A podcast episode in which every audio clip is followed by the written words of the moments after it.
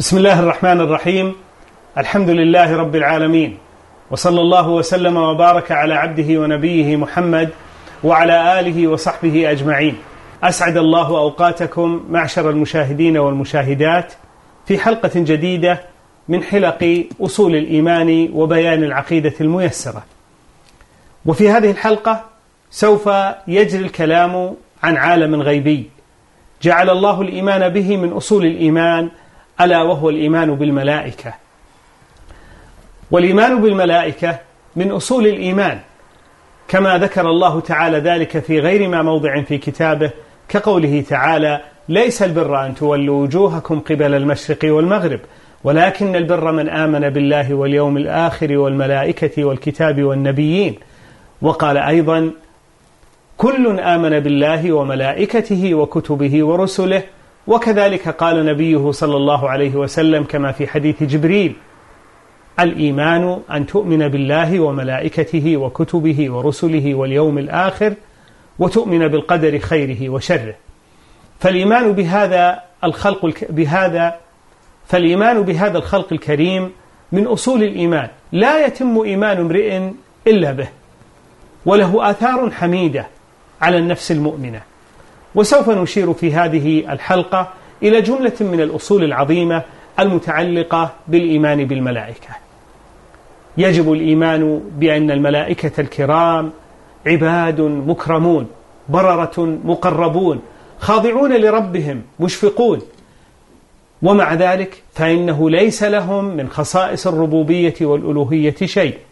قال سبحانه وبحمده: بل عباد مكرمون لا يسبقونه بالقول وهم بأمره يعملون يعلم ما بين أيديهم وما خلفهم ولا يشفعون إلا لمن ارتضى وهم من خشيته مشفقون. كما أن الله سبحانه وتعالى وصفهم بكمال الشفقة والخوف من ربهم عز وجل فقال سبحانه وبحمده يخافون ربهم من فوقهم ويفعلون ما يؤمرون. وقال واصفا حرصهم واجتهادهم في العبادة لا يعصون الله ما أمرهم ويفعلون ما يؤمرون فهم كرام بررة. وقال سبحانه ويوم يحشرهم جميعا. ثم يقول للملائكة أهؤلاء إياكم كانوا يعبدون؟ قالوا سبحانك أنت ولينا من دونهم.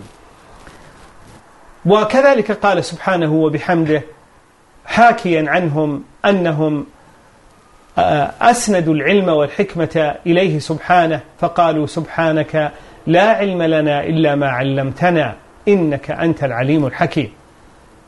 ومما يجب الإيمان به في, ما في, في هذا الأصل العظيم أن الله تعالى خلقهم من نور وأنهم أولو أجنحة على هيئات عظيمة متنوعة. قال ربنا عز وجل الحمد لله فاطر السماوات والأرض جاعل الملائكة رسلا أولي أجنحة مثنى وثلاث ورباع يزيد في الخلق ما يشاء. وقال نبيه صلى الله عليه وسلم فيما رواه الإمام مسلم خلقت الملائكة من نور. وفي حديث عبد الله بن مسعود رضي الله عنه أن النبي صلى الله عليه وسلم رأى جبريل في صورته أي التي خلقه الله عليها له ستمائة جناح. له 600 جناح كل جناح منها قد سد الأفق يسقط من جناحيه التهاويل من الدر واليواقيت. وقال صلى الله عليه وسلم أذن لي أن أحدث عن أحد حملة العرش. ما بين شحمة أذنه وعاتقه مسيرة سبعمائة عام كما رواه أبو داود. وفي رواية للطبراني رجلاه في الأرض السفلى وعلى قرنه العرش وبين شحمة أذنه وعاتقه خفقان الطير في سبعمائة عام. يقول أي ذلكم الملك؟ سبحانك حيث كنت. إذا ملائكة الرحمن خلق حقيقي وليسوا قوى معنوية كما زعم ذلك بعض المجازفين من المعاصرين. كما أن ملائكة الرحمن أيها الإخوة الكرام ويا أيتها الأخوات الكريمات خلق كثير لا يحصيهم كثرة إلا خالقهم سبحانه وبحمده سبحانه وبحمده. ففي حديث أنس بن مالك المتفق عليه في قصة المعراج أن النبي صلى الله عليه وسلم رفع له البيت المعمور في السماء السابعة يصلي فيه كل يوم سبعون ألف ملك. لا إذا خرجوا لا يعودون إليه آخر ما عليهم.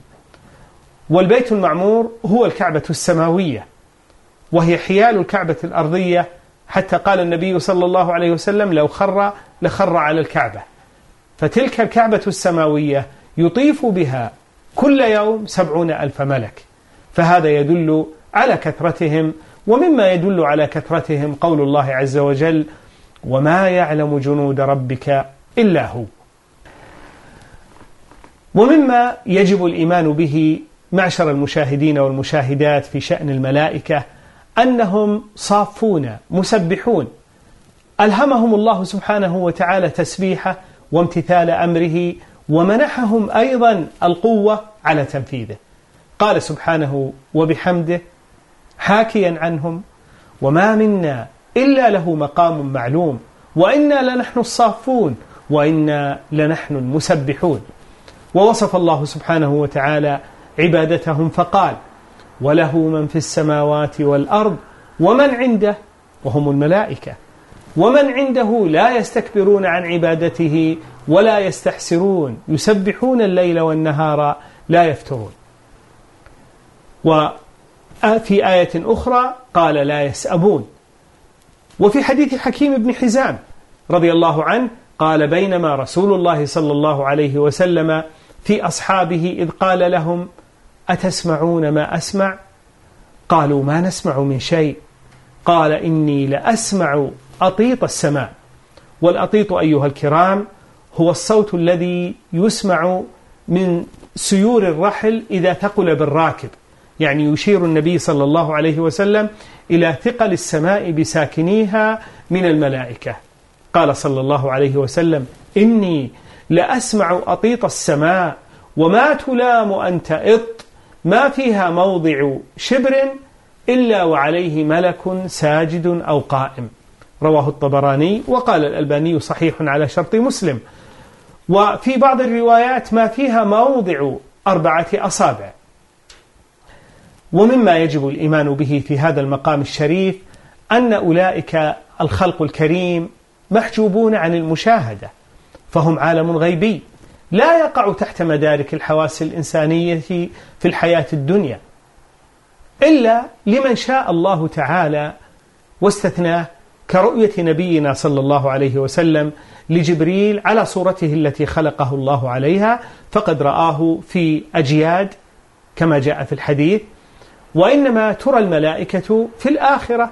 قال الله عز وجل يوم يرون الملائكة لا بشرى يومئذ للمجرمين ويقولون حجرا محجورا.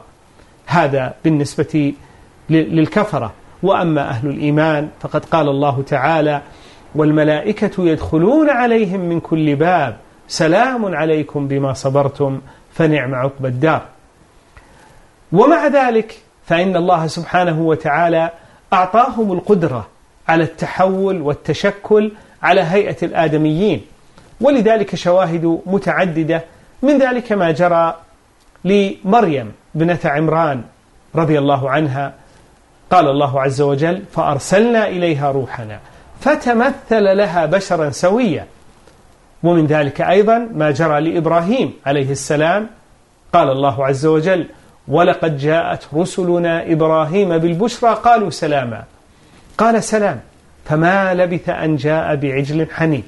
فلما رأى أيديهم لا تصل إليه نكرهم وأوجس منهم خيفة. فهذا يدل على أن الملائكة الكرام يتشكلون بصور متنوعة إذا شاء الله تعالى ذلك.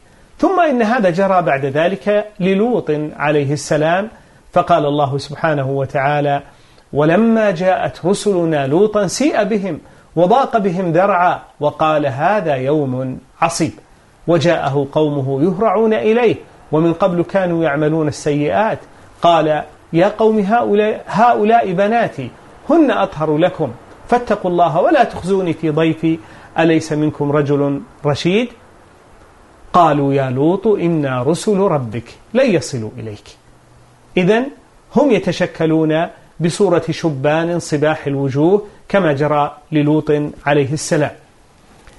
وقد كان نبينا صلى الله عليه وسلم يأتيه جبريل أحيانا على صورة دحية الكلب فيخاطبه بما شاء الله.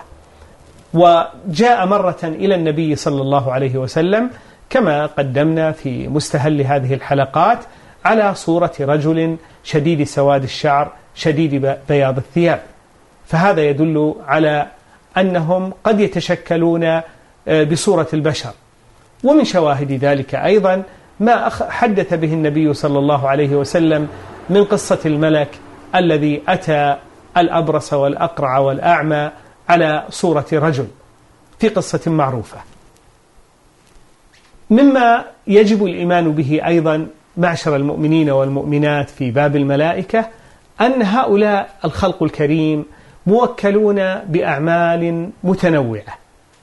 وأن الله سبحانه وتعالى أسند إليهم وظائف متخصصة بالإضافة إلى وظيفتهم الأساسية التي هي عبادة الله تعالى وتسبيحه. ومن أنواع هذه الوظائف المتخصصة النزول بالوحي. وهذه وظيفة جبريل عليه السلام. فإن الله سبحانه وتعالى قد قال قل نزله روح القدس من ربك بالحق. وقال وإنه لتنزيل رب العالمين. نزل به الروح الأمين على قلبك لتكون من المنذرين. ومن ذلك أيضا العناية بالجنين وهو في بطن أمه.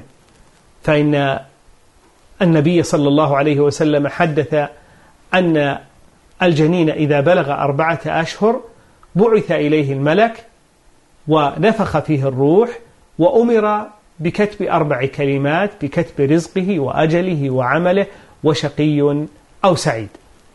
ومن وظائفهم حفظ بني آدم. قال الله عز وجل له معقبات من بين يديه ومن خلفه يحفظونه من أمر الله.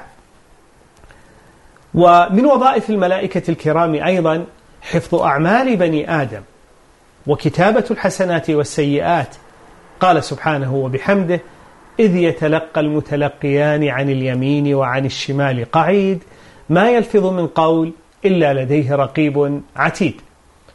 ومن ذلك أيضا تثبيتهم للمؤمنين ونصرهم كما جرى للمؤمنين يوم بدر. يقول الله عز وجل إذ يوحي ربك إلى الملائكة أني معكم فثبتوا الذين آمنوا. ومن ذلك ومن وظائفهم أيضا قبض الأرواح. قال الله عز وجل عن ملك الموت قل يتوفاكم ملك الموت الذي وكل بكم ثم إلى ربكم ترجعون. ولهم أعمال متعددة أيضا مثل سؤال الميت في قبره عن ربه ودينه ونبيه والسائلان هما منكر ونكير. ومن ذلك أيضا النفخ في الصور وهي وظيفة إسرافيل عليه السلام. وثم يقول الله عز وجل ونفخ في الصور فصعق من في السماوات ومن في الأرض إلا من شاء الله. ثم نفخ فيه أخرى فإذا هم قيام ينظرون.